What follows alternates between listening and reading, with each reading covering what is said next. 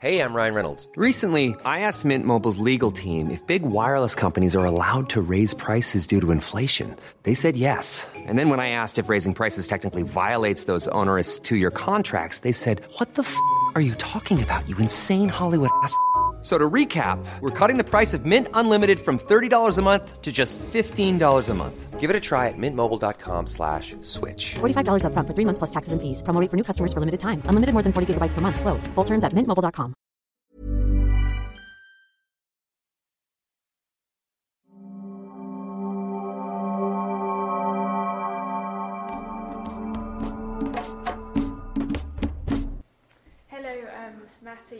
Um, you've just published your latest book, Gladiator. Um, and my first question was what prompted you to write this book? Well, the answer to that would be the previous book in the series, which was called Legionary. In fact, that was the book which started the series, and it was so popular that um, Thames and Hudson also commissioned other books in the series. So we've got Viking and Samurai coming out, and Knight, which is already on the shelves. And my wife never reads my books until they're actually in book form. And once she had read Legionary, she said, Well, you really ought to do one on gladiators. And once she had said that, it became perfectly obvious to me that that is what I should do. And obviously, Thames and Hudson felt the same because when I pitched it to them, their affirmative came back by return of post.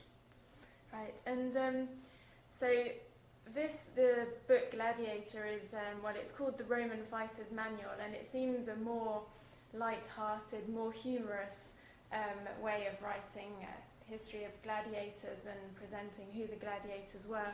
Um, and I wondered what the purpose of these shorter history books were. Well, the purpose that we're doing here is, as you will see when you look at the humour, it is of a pretty dark type, as you would expect given the subject matter, because um, the subject, which is basically people semi voluntarily being forced to fight and kill each other, is, when you get right down to base of it, a grim topic. But I approach it with, a, you might say, a certain gallows humour, which I suspect the gladiators themselves had. And what it tries to do is to pull people off the stands and into the arena. There are dozens of other books written about gladiators, but here's one where I actually try and take you behind the shield, what it's like to see through the helmet, how much you can see through the helmet, um, how heavy your sword is, how you would rest your shield in between um, spells of fighting, how long you can expect a combat to take, all the nitty gritty details that a real gladiator would know. And what sort of sources did you use then to to have this more nitty gritty um, understanding of gladiators? Well, there were three different sources, and one of the joys of writing this kind of book is that you can combine them to make a complete picture. So the first source is the archaeological, and there's new archaeological discoveries coming up. There's places like the graveyard at Ephesus, where you can actually wander around and read gladiator tombstones, including one gladiator who claims that he died at the age of 99. Um, so, as well as the archaeological side, though, you've also got the mentions in the sources. So, you have Cicero, who remarks that um, in rhetoric you have to be like a gladiator who's practiced his stance so that he can move from attack to defense f- so fluently that it almost looks like poetry in motion. And Seneca also mentions an awful lot about gladiators, and Juvenal, who being a bit of a nerdy poet, um, seems to have taken a special dislike for them and has some very informative invective about them. And finally, there are the reenactors, people who dress up in this kind of kit and try for themselves to see what it's like and what a gladiator would do. And quite often, I've learned a lot from them telling me what is and isn't possible. And how realistic then would um, reenactments gladiators and their combats be? Well, of course, um, the major limitation is that these days you can't really shove 18 inches of steel into somebody without the authorities getting very upset with you. So there is a major drawback there.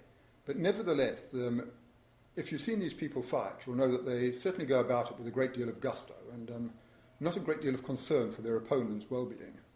So a lot of the techniques that work there, such as opening up a shield by hooking it aside for a stab, that would still work today. But also small things, like you'll notice my gladiator on the cover is barefoot.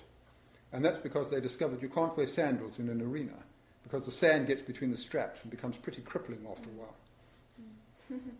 and, um, and it does mention in your book that you've been drawing on some new research, and I wondered what new source, I mean, are new sources becoming available, um, and what, what is the latest research?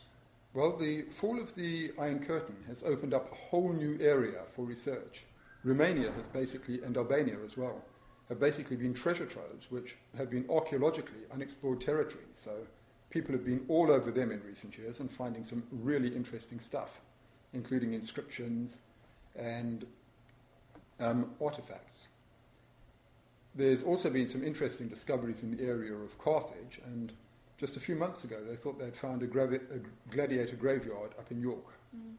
So, what do you think the future of um, research into gladiators and the Roman Empire is?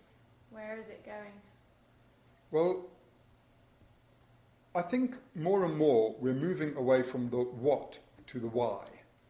So we have a pretty good idea, or we think we have a pretty good idea, of what a gladiator did and how he did it. But now we're looking at who were the gladiators? Where did they come from? Why did they fight?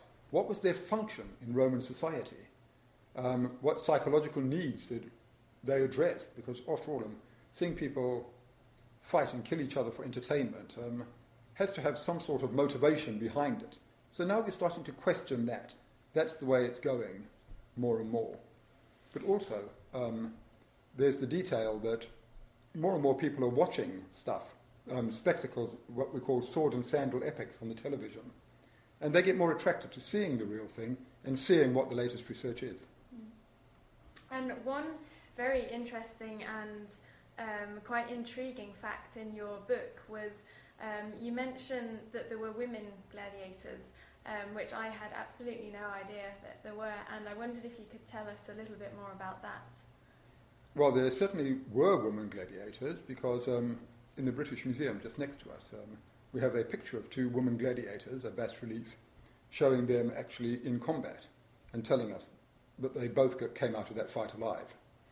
Um, women gladiators were not a no- well, they were a novelty act, but they were serious fighters.